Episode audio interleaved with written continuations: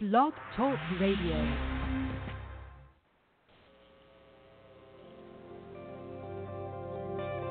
Welcome to Talk Business with Howard, where CEOs, presidents, and business owners go for practical advice and creative solutions to help business flow. And now, here's your host, the voice of business advice, Howard Lewinter.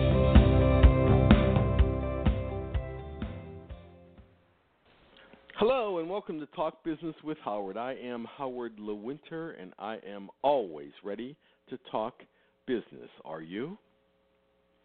What does every business person want? They want profit. They want to make money. That's why you are in business. And some pe- business people think the more business you do, the more money you'll make. And there's certainly a correlation. There's no question about it that you have to do a volume of business to make money. But the problem is, there are business people that do nothing but chase volume. They think that because you are doing a volume of business, you will make a great deal of money. And that's not necessarily true and correct. If you are not running your business in the proper way, if you don't really understand exactly what it takes, if you don't understand how to effectively deliver the product or the service, you're not going to make money.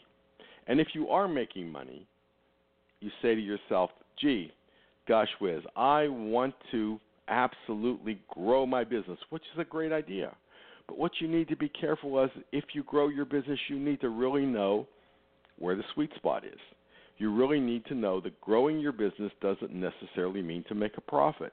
Because when you reach a certain point in your business, you need one more expensive piece of equipment, one more employee, more office staff, more, more, more, more, and that means you have to do even more business to make money to pay those costs. But why don't we start with this?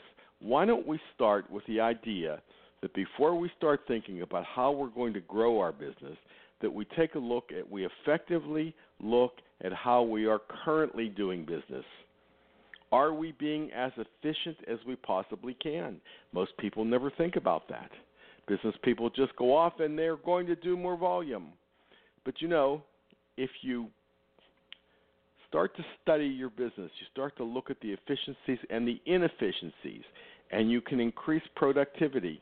That goes right to the bottom line. There you go. You're making more money. You're making more money without more volume, without more stress, without more employees. On the other hand, if you create more volume and you have inefficiencies in your business, what happens is you actually make less money.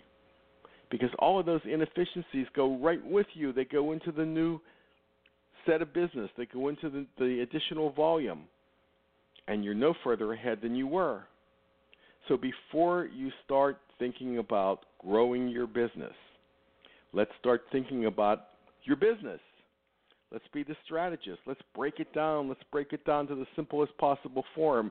Let's break it down department by department.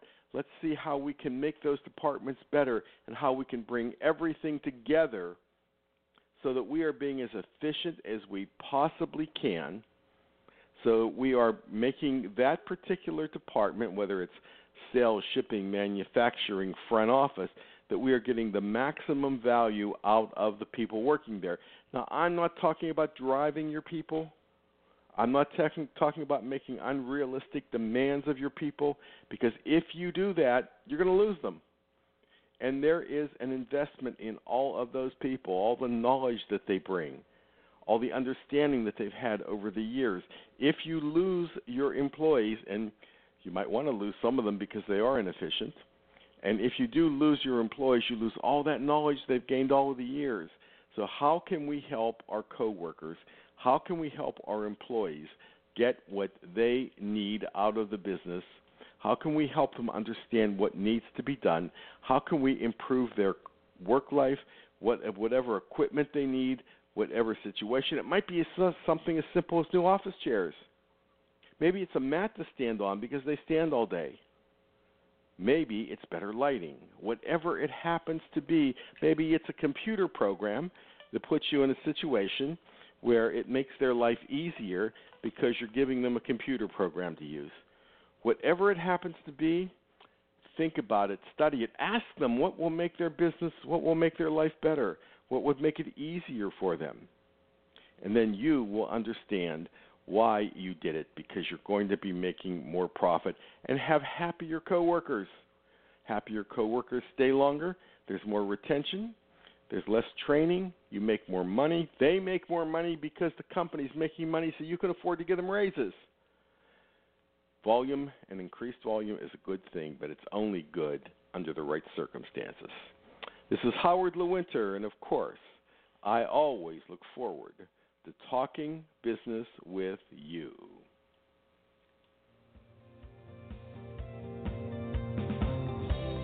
Connect with Howard anytime at talkbusinesswithhoward.com. You can also continue the conversation with Howard on Facebook, Twitter, and LinkedIn. Thank you for listening to Talk Business with Howard.